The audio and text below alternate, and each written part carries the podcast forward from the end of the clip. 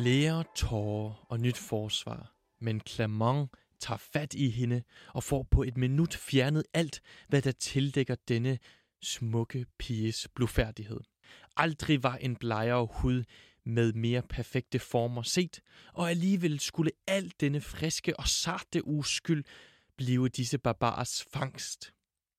Det var blot for at blive skamferet af dem, at naturen synes at have overøst hende med smukke fortrin. Krisen blev dannet omkring hende, og ligesom jeg havde gjort det, gennemgår hun dens brutale nærværende befamling. Den ophidsede Antonin havde ikke styrke til at stå imod fristelsen, og et hissigt angreb på disse unge skønheder skaber hans offergave, og røgelsen ligger duftende for gudens fødder. Rafael ser, at tiden er kommet til de mere alvorlige lyster. Han kan ikke selv vente, men griber offret og anbringer det i overensstemmelse med sit begær. Da offret ikke efterkommer hans henstilling, beder han Clement holde hende. Octavia græder, men de hører det ikke. Ilden brænder i denne afskyelige italieners øjne. Som hvis han allerede var herre over den fæstning, han vil storme, synes han kun at se dens indgange udelukkende for at beregne modstanden. Ingen list eller krigsforberedelser tages i brug. Hvor stort misforholdet end er mellem belejren og den rebelske fæstning, indleder den første alligevel erobringen. Et skrækkeligt skrig fra offret viser endeligt dets nederlag. Men intet kan bevæge den stolte sejrherre. Des mere hun beder om noget, des hårdere trænger han op i hende, og den ulykkelige bliver skændet forfærdeligt, præcis som jeg selv blev, uden dog at være færdig som jomfru. Der er mere end én sprække i fæstningsmuren, og de har kun nedbrudt den ene. I dag der skal vi snakke om en mærkelig og ret voldsom bog, skrevet af en forfatter, som de fleste nok har hørt om, men kun de færreste læst. Nemlig Marquis de Sade, som har lagt navn til øh, sadismen, altså den første del af sadomasochismen, som jo dækker over nydelsen ved at påføre andre smerte eller ydmygelse. Og mere præcis så skal vi snakke om hans måske mest kendte bog, Justine, som har den lidt mystiske, men alligevel ret øh, tidstypiske undertitel – om nyttesløsheden og farerne ved et dødigt liv. Den her bog den blev udgivet i 1791, altså midt i den franske revolution.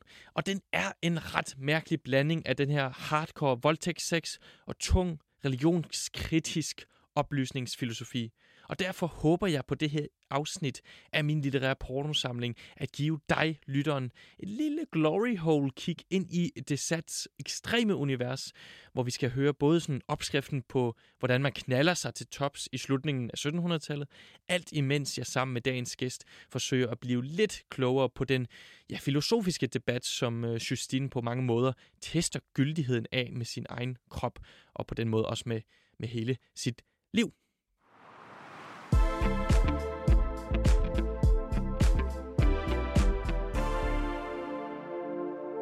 Kort fortalt så handler Justine, altså den her bog, om en ung kvinde ved samme navn, som ved starten af bogen mister begge sine forældre og kun har sin søster Juliette tilbage.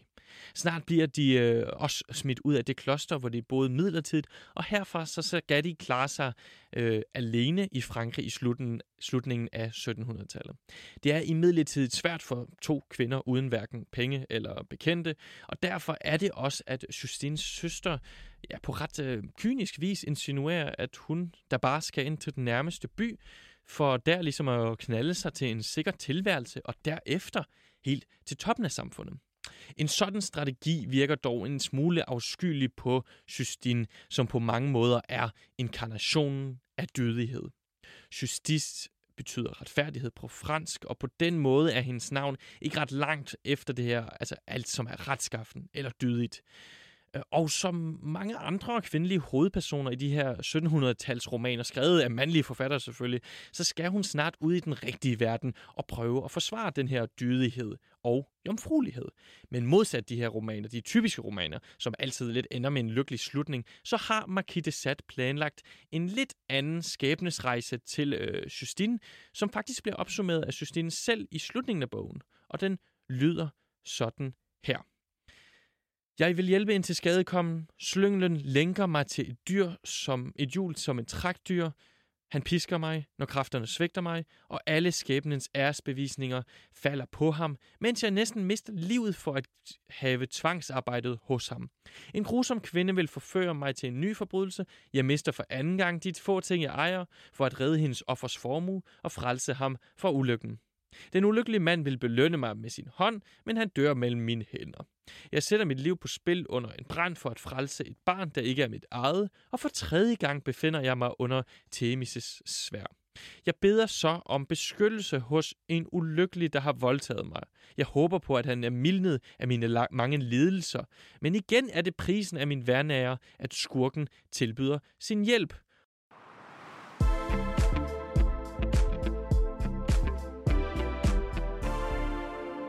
Ja, og som sagt, så skal vi i den her episode dykke ned i Desats univers og høre meget mere eksplicit om de her ja, sadistiske ting, øh, som han som forfatter udsætter Justine for. Og, og ligesom også forsøge at forstå den her filosofi bag. Og det skal vi simpelthen sammen med dagens gæst, øh, Nana Schmidt Nordestgaard. Nana, velkommen til. Tak skal du have. Jeg må altså lige starte med at sige, at jeg siden det her program startede, har forsøgt at finde en gæst til ligesom at snakke om Marquis de Sade sammen med. Jeg har spurgt næsten Gud og hver mand, og endda også Smil, som er øh, foreningen for sadomasochister i Danmark og Norge. Men de var så ikke interesseret i at medvirke. Og derfor er jeg så jeg er bare rigtig glad for, at du havde lyst til at være med og være gæst. Tak for det. Jamen altså, det var så lidt. Skal vi ikke lige høre, øh, starte med at høre, hvad du øh, tænker, når du hører navnet Marquis de Sade? Hvad forbinder du det med? Ja, altså jeg kommer lige et øjeblik forbi Anne Linnet. Det må okay. jeg indrømme. Fordi hun jo har et band, en plade, ja. Marquis de Sade, med mange fede numre på. Så det, når mine tanker lige forbi meget kort, og så tænker Fantastisk. jeg, så ser jeg lidt for mig sådan øh, skikkelsen af sådan en, en mørk fyrste, der sidder i en, i en trone med måske en læderjakke på. Måske kan man ikke helt se hans ansigt. Sådan lidt sådan, som man forestiller sig, coveret på en rigtig uhyggelig smusbog. Sådan en rigtig smusroman. Så det kommer lige, det er sådan den mærkelige blanding, jeg tænker på, når jeg hører Marquis de Sade. Men jeg ved jo godt, at det ikke altså det ene er mere rigtigt end det andet, ikke? Ja, ja, ja. ja. Altså de to ting. Ja. Så er vi mest over i sådan noget lidt mørkt noget, smudsigt noget. Ja, helt sikkert. Og derudover har vi jo også i Danmark en fyr, øh, der hed Marcel de Sade, Markin, øh, som åbenbart var en, ja, en dansk øh, person, som lavede organiserede fester for eliten i København og solgte smykker og alt muligt. Fægtede åbenbart også. Marcel de Sat, det kan I gå hjem og, og google. Men øh, Nana, har du selv læst noget af, af Marquis de altså den franske? Nej, altså fordi når, når jeg nu sådan, ligesom lægger alle mine andre associationer med Marquis de Sade til side, så ved jeg jo godt, at Marquis de Sade er en skikkelse inden for sådan europæisk øh, jeg ved det, sådan kultur eller litterær tradition eller sådan Jeg ved jo godt, at der er noget med denne her mystiske Sade. Men jeg ved ikke noget om ham, og jeg har aldrig læst ham selv. Så jeg er virkelig, virkelig spændt på at skulle sådan rigtig stifte bekendtskab med ham. Ja, nu. i dag gennem øh, den her Men, udsendelse. Ja. Og det er vel også det, du skal... Ja, jeg, jeg kunne godt tænke mig bare at høre dine tanker om den her lidt underlige bog, som vi snart skal dykke endnu mere ned i. Øh, men lad mig lige spørge lidt anderledes, inden vi går i gang med det. Har du så nogle erfaringer med sadisme eller sadomasochisme, som øh, han jo har lagt navn til? Nej, det har jeg faktisk ikke. Altså, tror du, at vi bliver mere eller mindre interesseret efter det her program? Tror, vi bliver mere interesserede. Lad os lige starte med at, at snakke øh, lidt i runde lidt forfatteren, altså Marquis de Sade, fordi at bogen Justine, den blev udgivet anonymt i starten af 1800-tallet, men øh, en vis Napoleon Bonaparte krævede forfatteren af den her øh, bog fængslet, så selvom øh, han ligesom udgav det anonymt, så endte Marquis de Sade med øh, at komme i fængsel på grund af den. Og på den måde så brugte han faktisk 33 år af sit liv i en blanding af sindssygehospitaler og fængsler. Og mange af hans bøger blev åbenbart skrevet i netop øh, Bastille-fængsel. Han var da også politisk aktiv under selve revolutionen og havde blandt andet en øh, idé til offentlige bordeller – betalt af staten, så folk ligesom kunne udleve deres lyster derinde og ikke ødelægge samfundet, ja måske på grund af deres overdrevne liderlighed, det som vi snart også skal høre meget mere om. Så det er altså ikke ren pornografi, Nana, der er skam tanker bag det. Så, så jeg vil lige spørge dig, inden vi ligesom læser, dykker lidt med, ned i den her filosofiske tese, jamen, som på mange måder ligger bag Justins øh, liv. Hvad tænker du så først og fremmest om den her idé bag øh, offentlige bordeller betalt af staten? For det første tænker jeg, at det lyder virkelig usekset.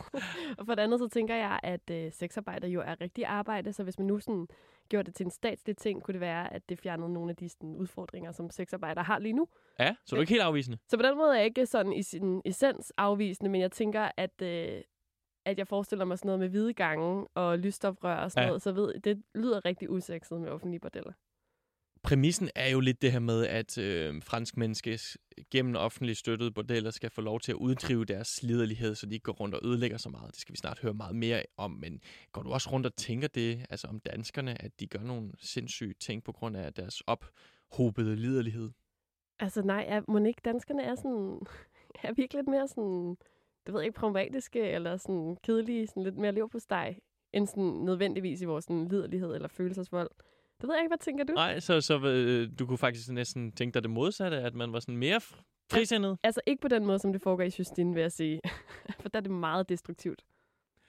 Jeg synes, vi skal, hvad hedder det, prøve at høre en passage fra bogen, som øh, går lidt i dybden med den her filosofi bag.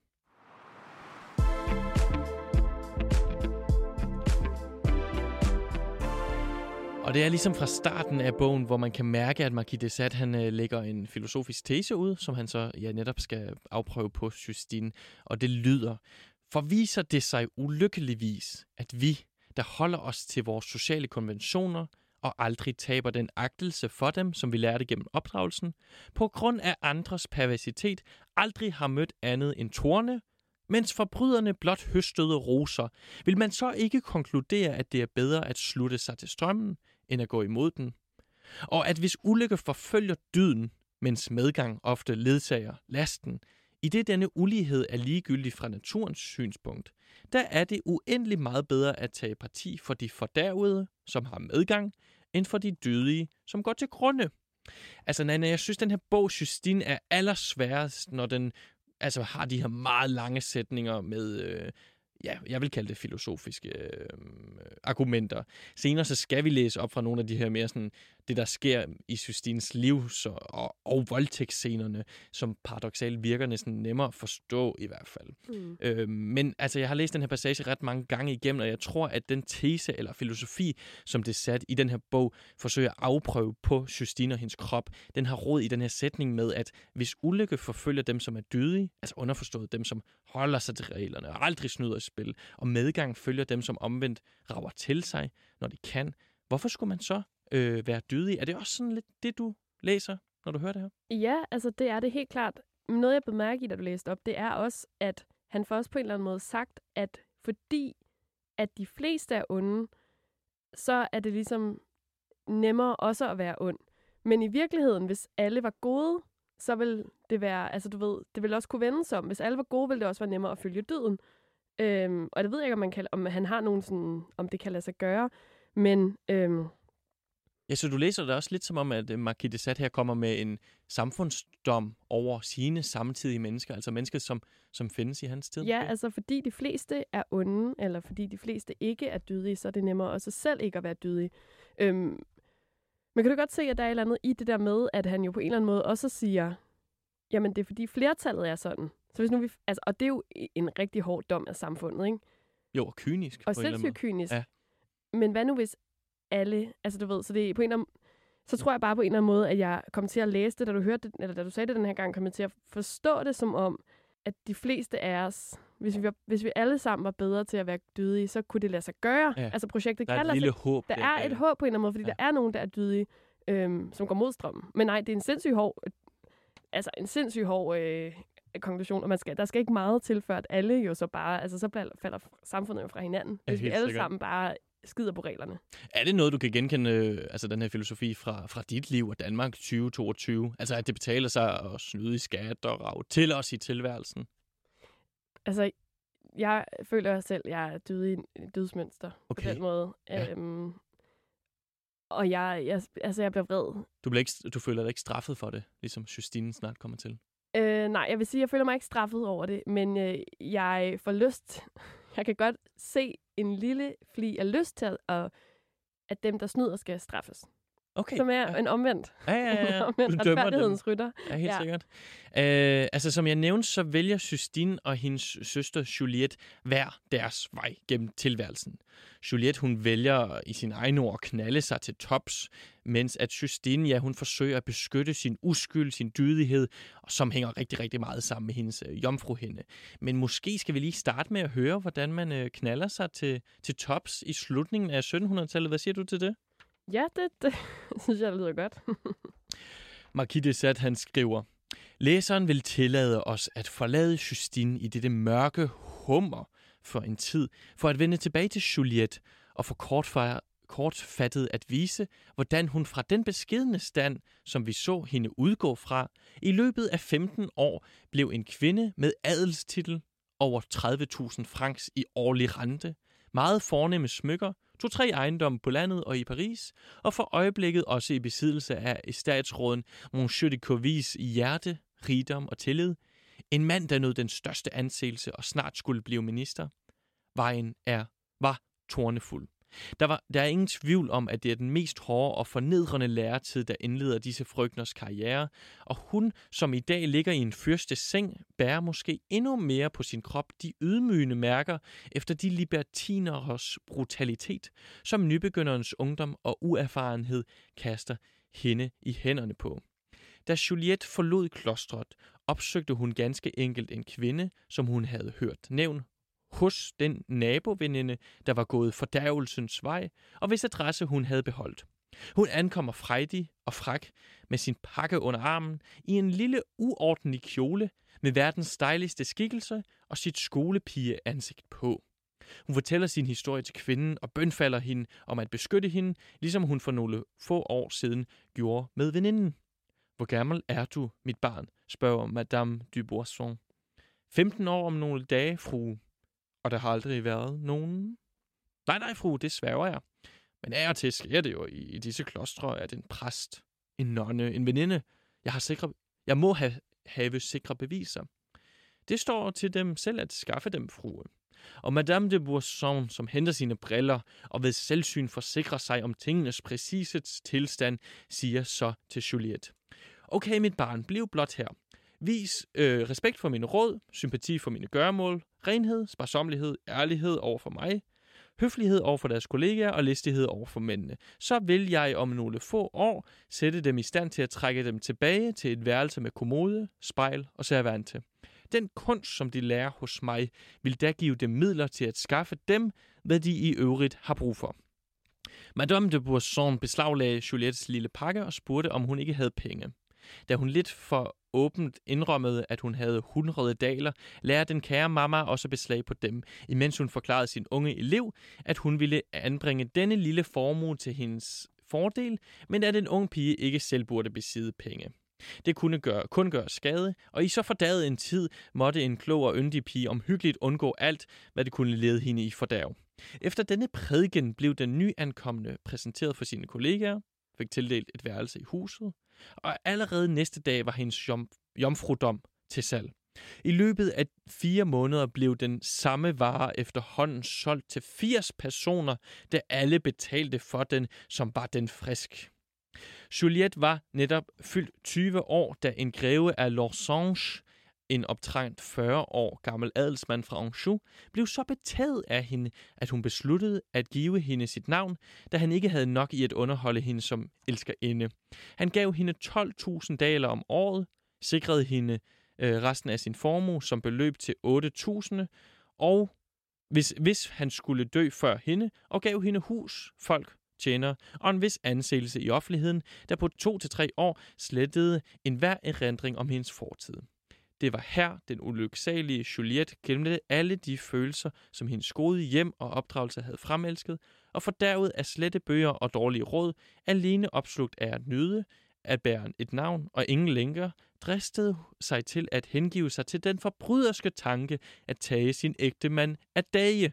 Hun udtænkte og udførte planen tilstrækkeligt ubemærket til, at hun slap for forfølgelse, og sammen med den generelle ægtefælle blev alle spor af denne forbryderiske ugerning begravet.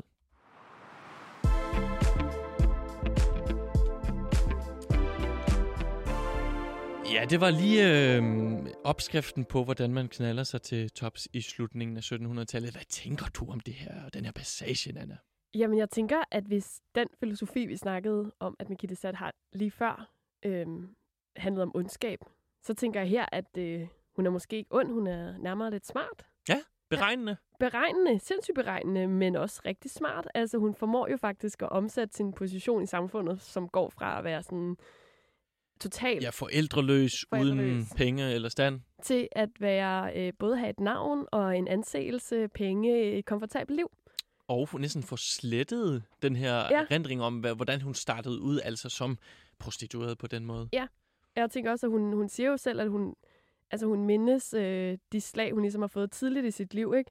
Øhm, og så glemmer hun dem så til sidst, så, i stedet for ligesom bare at få slag, modtage som, altså ubehageligheder fra verden, så øh, vender hun det om og omsætter til noget smart. Altså omsætter sin seksualitet til et godt liv. Hun skal lige tage sin husbund af dage, ikke? Men altså, det er jo... Lige præcis, det er det, som Margithe Sat kalder en mindre forseelse. Ja, det kan at, jo ligesom ske. Ja, lige præcis. Ja, og, og det, på den måde bliver hun ligesom modsætning til sin søster Justine, som vi snart skal høre mere om. Altså det her med, at man, mm, ja, hvorfor skal, kan man ikke tage til, uh, rave til sig, hvis man kan? Hun lyver sig desuden også meget yngre, end hun er. I starten blev hun beskrevet som 30-årig, men hun siger, jeg, jeg fylder 15 lige om nogle få dage, og får, får sin uskyld taget 40 gange. Altså. Ja, det er virkelig, alle snyder alle. Ja. Altså, Juliette snyder hende der madammen, og madammen sælger hende til nogle mænd, som bliver snydt af dem. Og så til sidst snyder Juliette jo så den her øh, øh, rige mand, ja, hun bliver gift med. Ikke? Ja, ja. Alle, alle snyder hinanden, og den smarteste ender med at være i live og have et godt liv. Hvad tænker du om den her baseret? Altså, kan du tage den seriøs på den måde? Nej, den er, den er da helt klart... Synes du, den er realistisk? Altså, jeg, det er da helt sikkert sket for nogle kvinder gennem tiden, at de har bollet sig til tops på den der måde, fordi der ikke har været så mange andre valgmuligheder at gøre, og det synes jeg er helt fair. Men øhm, den er jo skrevet på sådan, sådan et humoristisk lun øh, måde, øh, ja, sådan, ja, tegneserieagtigt. Ja. Lidt, øh, ja, humoristisk, men det er også det her med, at man ser et helt liv på så kort tid. Ja, ja, ja. Altså, du ved, det hele går så stærkt, og sådan bum, bum, bum. Og så, jeg synes også, det var sjovt, det hvor hun, han, uh, Margithe Sat skriver det der med, hvis du er hos mig et par år, så vil du få øh, plads til et værelse med en skænk og et spejl. Og så ender hun med at jo, være... opskriften. Ja, ja, så du ved, så har du nok mere, end, end du har brug for, ikke? Og til sidst så ender Juliette med at have et slot, flere forskellige dejlige huse rundt omkring, og øh, helt vildt mange penge, så hun når langt, langt, langt, langt, langt videre, end hvad nogen nogensinde havde forestillet sig. Lige det præcis. Men hvad siger det her altså om kvinders muligheder i samfundet dengang, hvis man skal tage det lidt seriøst på den måde? Jamen, det siger vel, at øh, de er få, og at, øh, at hvis man øh, er villig til at give køb på noget af sin egen krop, eller hvis man er villig til at omsætte sin krop til noget, så, så kan man gå den vej. Hvis, hvis man kan det, hvis man kan få sig selv til det, så er der faktisk øh, kapital at hente. Mm. Øh, og det tænker jeg, der er en, øh, rimelig hård kritik af kvinders rolle for at skabe sig selv sit eget liv på det kritik tidspunkt. Kritik af kvinders rolle? Altså, som i, at der ikke er så mange muligheder? Ja, som i, at, det, at hvis det er den smarteste vej at gå, så øh, ser det lidt sort ud for, hvad man ellers, hvordan man ellers kunne skabe sig selv et godt liv. Ikke? Hvilke muligheder man har for selv at blive herre over sit eget liv. Så på den måde kan man også sige, at, at sex altid, eller i, i den her fremstilling hænger sammen med politik, hænger sammen med den måde, man Ja, økonomi, ja, præcis. Ja. Jeg synes, jeg er sindssygt vigtigt det der med, at altså kvindens sex, seksualitet, eller det, at kvinden kan, øh, er jo indgår i sådan en form for økonomisk kredsløb her. Og det formår Juliette at udnytte til sin egen fordel. Og det har jeg sindssygt meget respekt for. Men, men det, den her bog virker ikke som om, at den nogensinde fokuserer på, hvad kvinden, altså kvindens nydelse eller kvindens seksualitet. Mm. Så det er bare en vare, hun kan bytte til andre, men hvor, hvad, hvor får hun selv nydelse? Det, det er der slet ikke fokus på i det her. Det hører vi faktisk slet ikke om i den her bog. Det kan I simpelthen se i fremtid. Jeg kommer lidt til at tænke på Jane Austen, og måske også den her serie Bridgerton, som nu kører anden sæson på Netflix.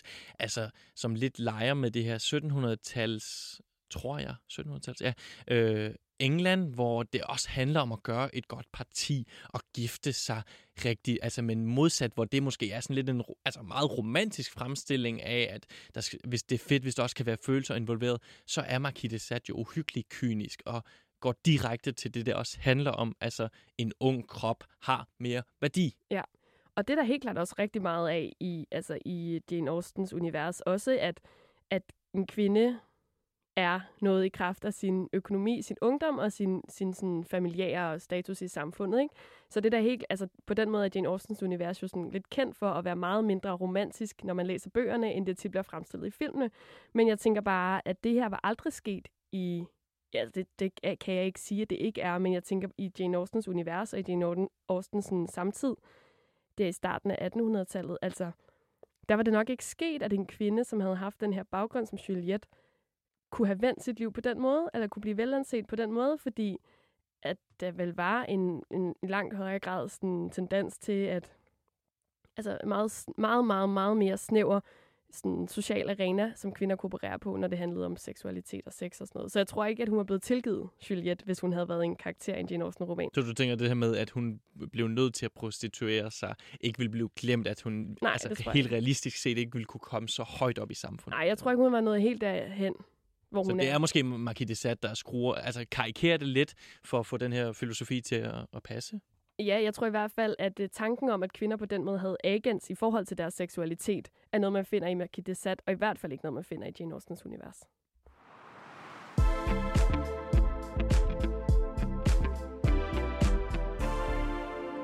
Men det var som sagt øh, Justins søster Juliette, som øh, valgte den her lidt udydige vej.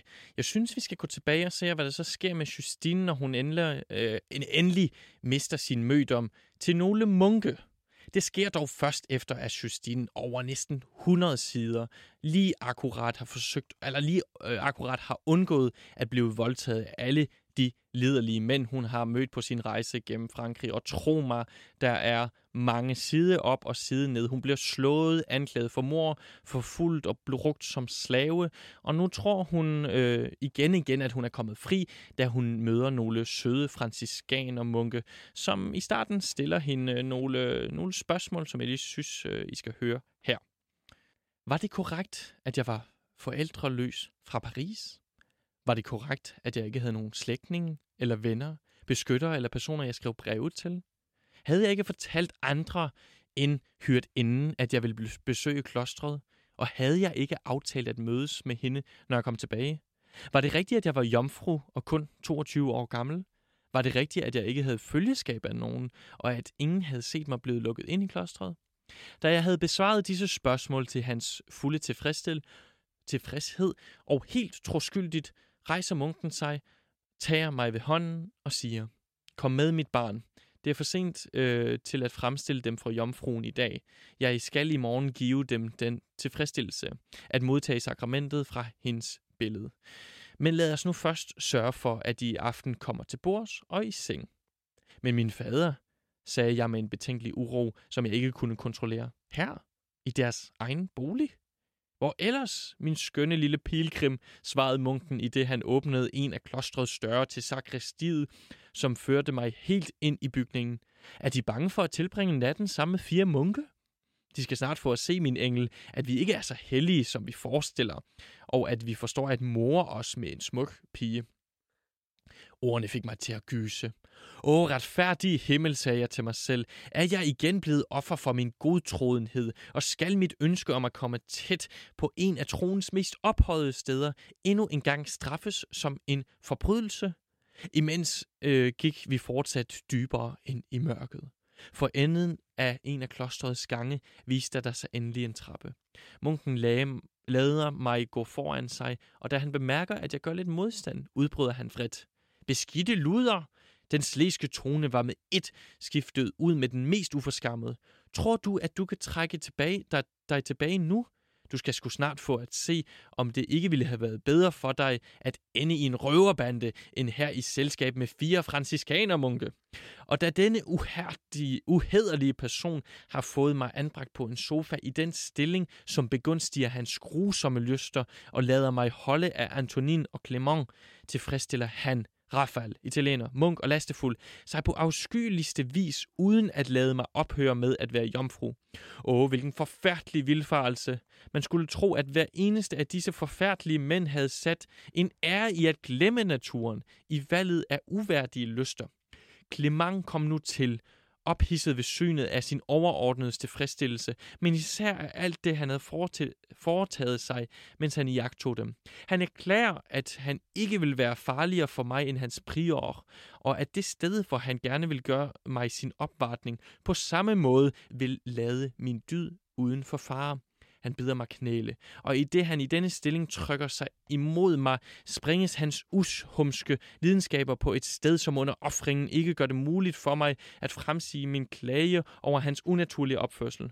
Jerome følger efter. Hans tempel er det samme som Rafaels, men han nåede ikke frem til det mest hellige. Tilfreds med at betragte forgården, ophidset af dyriske optrin, hvis uanstændighed ikke kan beskrives, kunne han kun fyldbyrde sit begær på samme barbariske måde, som jeg nær var blevet offer for hos øh, Dyborg, og som de har set mig blive det fuldt ud i de Brissacs hænder. Det var smukke forberedelser, sagde Antonin i det, han griber mig. Kom, min lille kylling. Kom, så skal jeg hævne mine ordensbrødres unaturlige og nedrige opførsel. Og så skal jeg endelig høste den søde første grøde, som de i deres udsværgelser har overladt til mig. Hold da op. Øhm, jeg hæfter mig lidt ved, at han, hun først til sidst, og nu hentyd til, får taget sin jomfruelighed. Altså den. Jeg tror, de andre munke hyggede sig i, øh, i røven. Ja, det tror jeg også. Analsex. Ja. Det kunne de godt lide, nogle af de her ja, munke. det var unaturligt, men ja, øh, det kunne det er de det unaturlige lide. netop. Hvad tænker du om sådan en passage, Nana? Ja, men jeg tænker, at den er lidt ulækker. Ja. Det tænker jeg lidt, den er, ja. Er det, hvor hardcore synes du, det er i forhold til øh, andet erotisk litteratur, som du måske læser? Altså, øhm, jeg synes jo i hvert fald, at, at øh, altså, det er jo ikke rart at læse øh, det her sådan, ikke consent, altså, u, altså tvang. Det er ikke rart at læse. Masser af voldtægt i den her Voldtægt er ikke rart at læse øh, om. Så, øh, så på den måde, så synes jeg at den er sådan lidt øh, afskyelig. På den måde.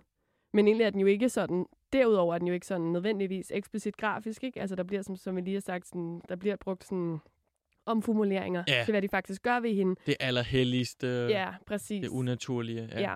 Men, øh, men det er mere det med at læse hende sådan... Øh, ja, og hendes, sådan, at det langsomt går op for hende, at hun har sat sig selv i den her fælde igen hun, hendes godtroenhed er simpelthen ja, lidt direkte som i en armene. munke. Og så med sådan nogle hellige munke. Overrasker altså. det dig, at munke kunne finde på at gøre sådan noget her? Altså nu ved jeg jo, altså vi snakkede også om før det her med Makiti Sat, selvom man, jeg ikke har læst dem før, så er det jo ligesom et navn, man har i litteraturen. Og noget, der i hvert fald også går igen i litteraturen sådan fra den her periode, det er jo det der med munkene, som skulle være de allerhelligste, og så nogle gange finder de på nogle helt fucked up ting. Eller nonner. Altså, der er også en, der hedder The Nun, som også handler om det unaturlige, det, det perverse, der foregår, når man gør det unaturlige, som er at, jeg ved ikke, hellige sig Gud og ja. afsværge det jordiske liv og alt det her. Så sådan, jeg tænker, at det er sådan en, en trope, det her med at have en hellig figur som en, en autoritet, en hellig autoritet, som en munk er, og så viser det sig bare, at de er værre end en røverbande. Så sådan udstiller det helligste som det værste. Så på den måde kan man vel godt sige, at Marquis de Sade, han er en form for oplysningsfilosof, der jo handlede om at tage autoritet for de her mere, hvad kan man sige, øh, metaforiske, øh, altså for eksempel kirken øh, mistede rigtig meget magt øh, i opløsningstiden ved netop at udstille, hvor forfærdelige præsterne er. Ja, og det er jo desværre ikke en historie, som er uhørt i dag heller, vel? Altså vi hører jo tit og ofte om ting, der sker inden for særligt den katolske kirke, som er, som er virkelig forfærdeligt at høre om. Så, så, så på den måde, som den truppe er jo ikke helt død, og det ser vi også Nej. fremstillet i film, og sådan, der fortæller om overgreb på børn i, i den katolske kirkes regi. Ja, ja. Nej, men nu skulle jeg lige til at lave en joke med, at jeg ville nok også selv være ret meget ateist, hvis jeg var blevet voldtaget af, altså blive ateist, hvis jeg var blevet voldtaget af fire munke, men det, som du siger, det er jo en, en reel ting, der ja, også til en vis grad stadigvæk sker i dag. Altså... Ja, og jeg tænker, der, det der er jo så vel sikkert at skræmmende med den her Justine bog er vel også sådan, okay, hvis du ikke har munkene heller, altså sådan, hvad fuck skal du så vente dig imod? Som at se på som en autoritet, så er du fuldstændig overladt til dig selv, hvis ikke engang din lokale munk kan give dig øh, øh, hvad hedder det, retning på dit liv. Ikke? Ja, ja, fordi Justine vil jo netop det her for Guds skyld. Hun skal være dydig for Guds skyld og for det næste liv, som venter hende ja. efter døden. Øh, Nana, hvad med, så med det her faktum, at sadismen, altså sadomasochismen, stammer fra de her bøger? Altså, at øh, Marquis de Sats navn bliver øh, sammenlignet med det. Altså den her seksuelle praktisk, hvor man tænder på at påføre andre smerte og ydmygelse. Kan du godt genkende det fra, fra de her citater? Altså, jeg synes, det vil være så underligt, hvis jeg praktiserede SM, at læse den her bog, og så finde ud af, at der er jo ikke noget nydelse forbundet med det her. I hvert fald ikke for Justine. At der er ikke noget hengivenhed, eller der er ikke noget sådan... Ja, der er ikke noget nydelse. Og jeg føler næsten heller ikke, at det, som for eksempel munkene gør i det her citat, jeg føler nærmest ikke engang, at det for dem handler om nydelse, forstået som ja, altså noget, man gør, fordi det, det er rart. Det nærmer mere sådan et dyrisk behov, der skal ja. forfyldes eller ja. opfyldes, ikke? Og ja. så bliver det det på end, hvad end den måde, det lige skal være. Altså sådan, at det er, det, sådan, det er mere dyrisk, end det er nydelsesfuldt. Det er ikke sådan øh, raffineret, det er mm. barbarisk. Altså sådan, så på den måde, så vil jeg have det sygt mærkeligt over, mm. at, at det, jeg gik ind for, det startede hos Markitte. Hvis du nu var... Ja, Hvis jeg var en del af det ja. uh, community, eller det sådan fællesskab. Ja, fordi det handler jo om, at man øh, bliver tændt af at påføre smerte eller ydmygelse til andre mennesker. Mm. Men her og det kan man vel godt argumentere for til et vis grad, at, at de her munke gør ved hende, men omvendt hos kvinden er det jo ikke skyggen af samtykke eller lyst involveret, som Nej. du også øh, nævner på den måde. Nej, jeg tænker, at hvis man gør det øh, på denne her måde nu, hvis man for eksempel er med i Smil, som du snakkede om før, ikke, så er det fordi, man gør det på nogen, der som omvendt fornydelse af at blive udmødet eller på, få påført smerte. Ikke? Øh, og det igen, altså man ser jo aldrig, hvad Justine, altså Justine er jo tydeligvis fuldstændig traumatiseret, eller hun er fuldstændig sådan, afvisende over for den her oplevelse. Ikke? Og vi finder aldrig kvinders nydelse i det her.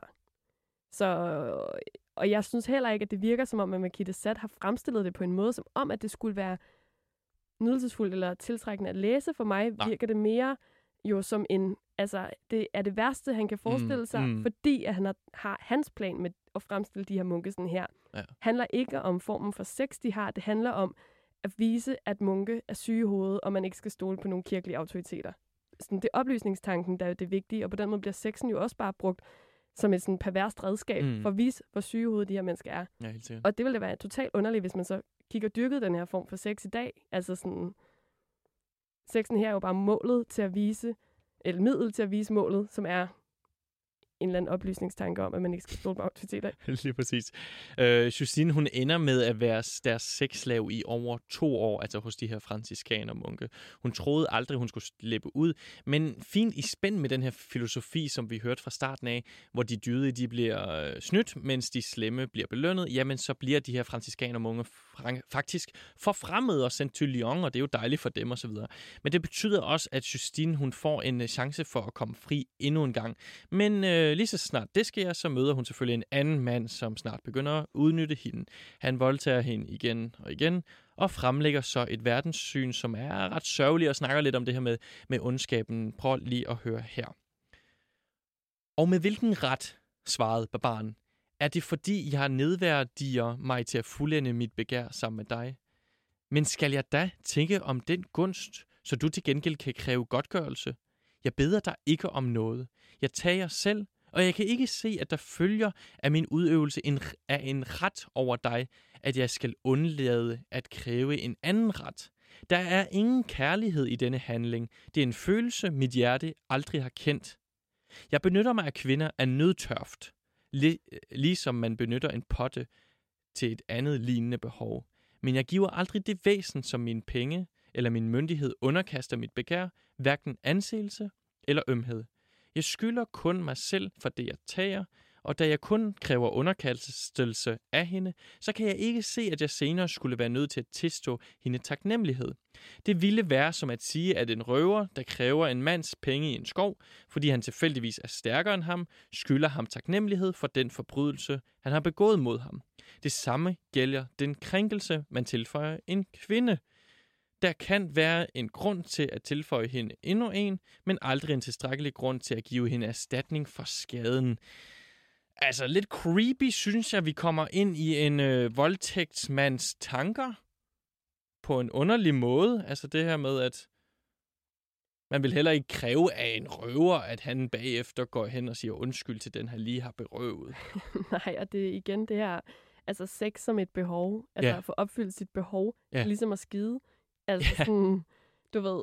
Ja, det er jo meget uromantisk udlægning af kærligheden. Ekstremt uromantisk, ikke? Og altså, han siger det selv, han giver ikke en hverken anseelse eller ømhed, der i det hele taget jo intet ømhed i det her. Så det hele er jo bare sådan, du ved, kvinden er jo så bare en, en maskine nærmest, mm. et redskab for den her mand.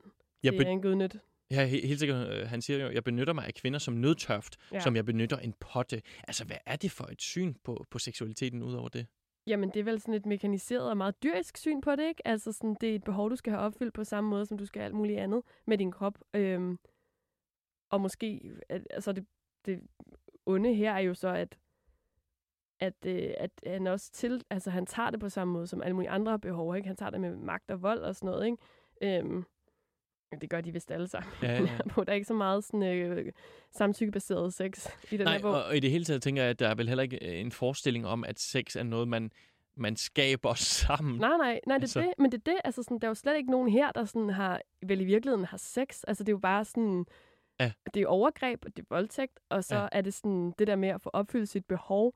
Og der er det handigt at have et menneske, for eksempel en kvinde, ved sin side, som man bare kan tage, når man lige har lyst. Mm. Ligesom man kan tage en potte frem og skide i den, hvis man skal skide. Altså sådan... En sexdukke En sexdukke, en levende sexdukke, ikke? Så det, det er jo et altså, sindssygt nedværdigende menneskesyn, og måske kvindesyn i særdeleshed, ikke? Altså sådan... Og jeg tænker, det, altså det form, altså det, det siger om noget, det er vel bare sådan fuldstændig mekaniseret, øh, dyrisk og behovsagtig øh, tilgang til sex, der er den her. Kan du godt mærke, at det er skrevet af en mand? ja. Tell me this was written by a man without... Ja, ja altså... Øhm, ja, det tænker jeg da lidt. Men, men altså, han har vel en pointe. Altså, han har vel en pointe, og han prøver at lære os noget som en oplysningstankegang. jeg synes godt nok, det er lidt svært, ikke? Altså, sådan, man kan godt nå at blive lidt vred på ja. Marquis de Sade, inden man når frem til oplysningstanken, som er selvom den er på vej til at øh, bevise hans pointe. Hvad hedder det? Han har et øh, andet citat hen mod slutningen, som, hvor, hvor den mørke seksualitet bliver lidt mere eksplicit bevis på, at mennesket vidderligt er ondt. Han skriver, hvert slag flænsede min hud, og jeg havde aldrig følt så mange, så stærke smerter, hverken i de Brissaks hænder eller hos de barbariske munke. Jeg skreg højt og vred mig i lænkerne.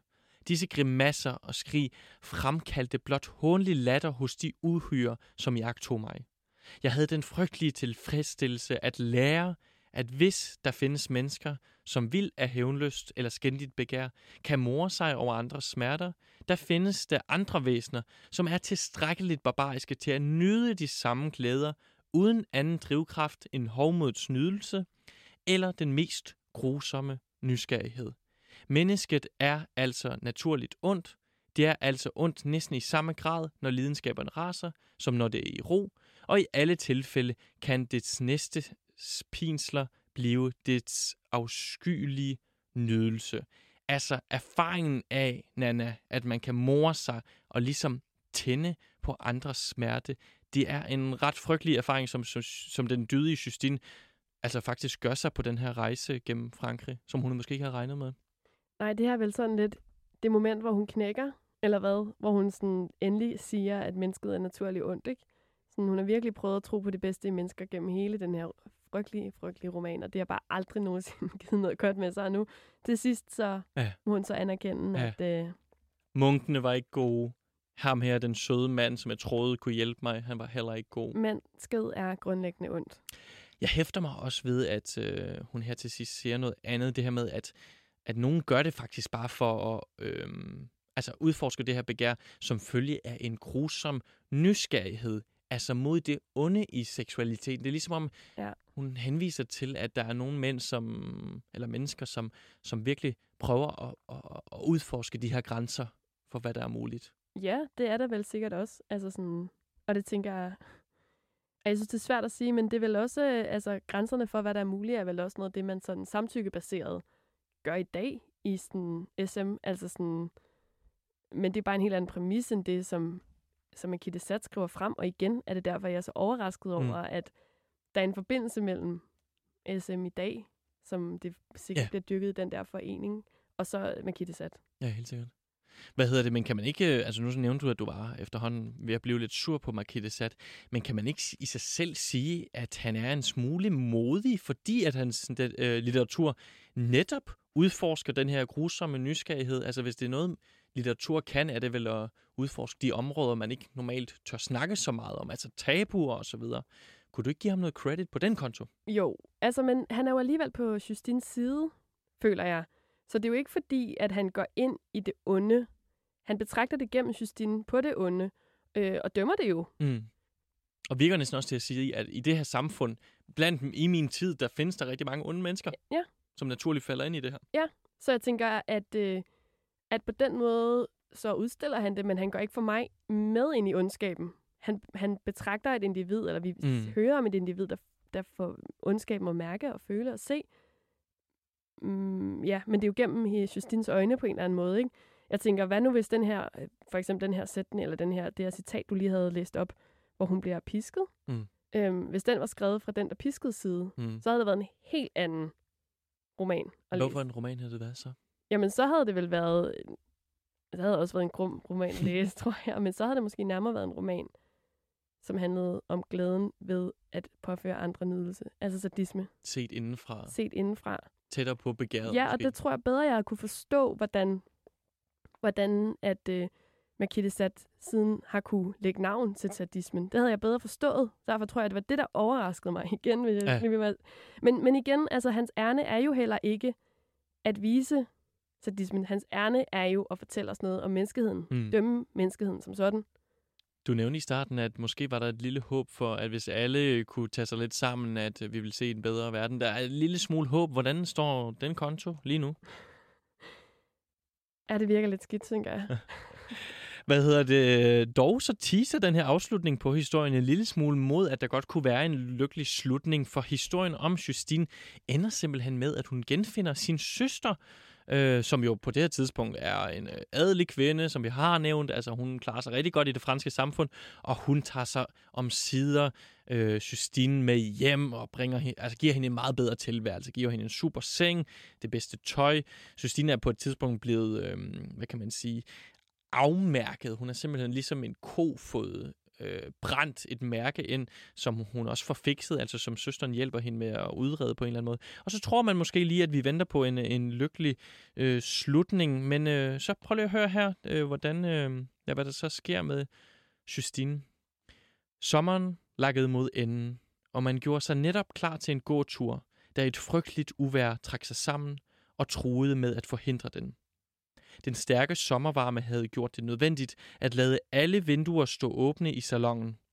Lynene gnistrer, havlene pisker ned, vinden, vinden hyler højt, og der lyder forfærdelige tordenbrag.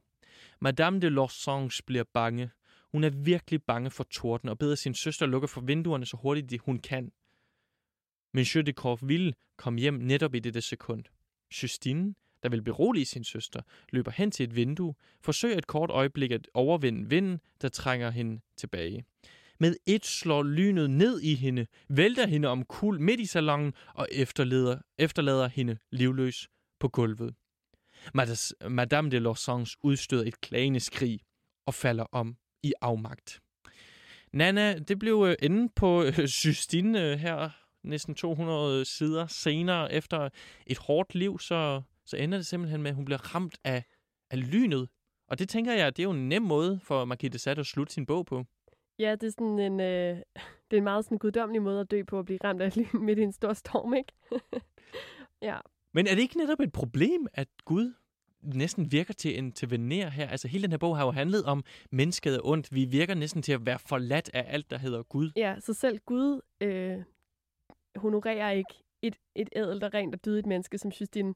Så man kunne lige så godt bare fra starten have levet som Juliette, og ja.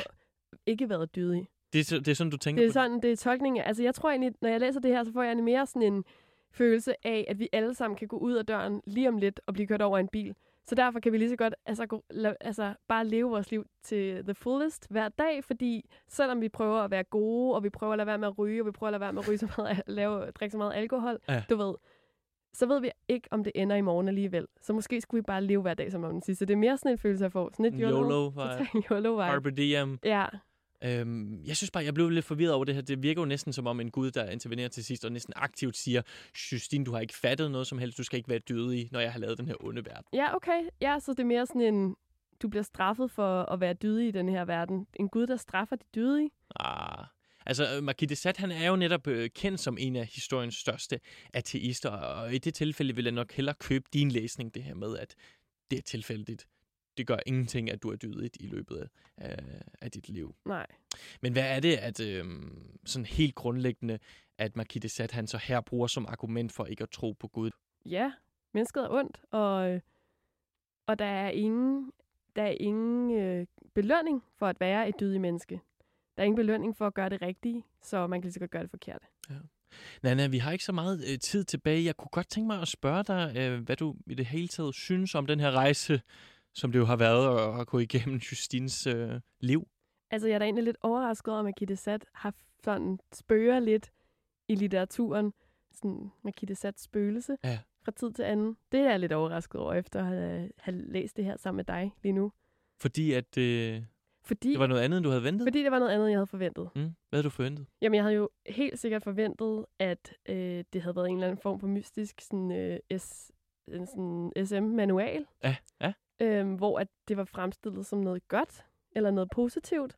Øh, som, altså, jeg havde forventet, at det var en roman, der ville læse med sadomasochistisk sex, og ikke en, der ville dømme det som noget forkert, eller barbarisk eller sådan brutal på den måde. Så det er jeg ret overrasket over stadigvæk.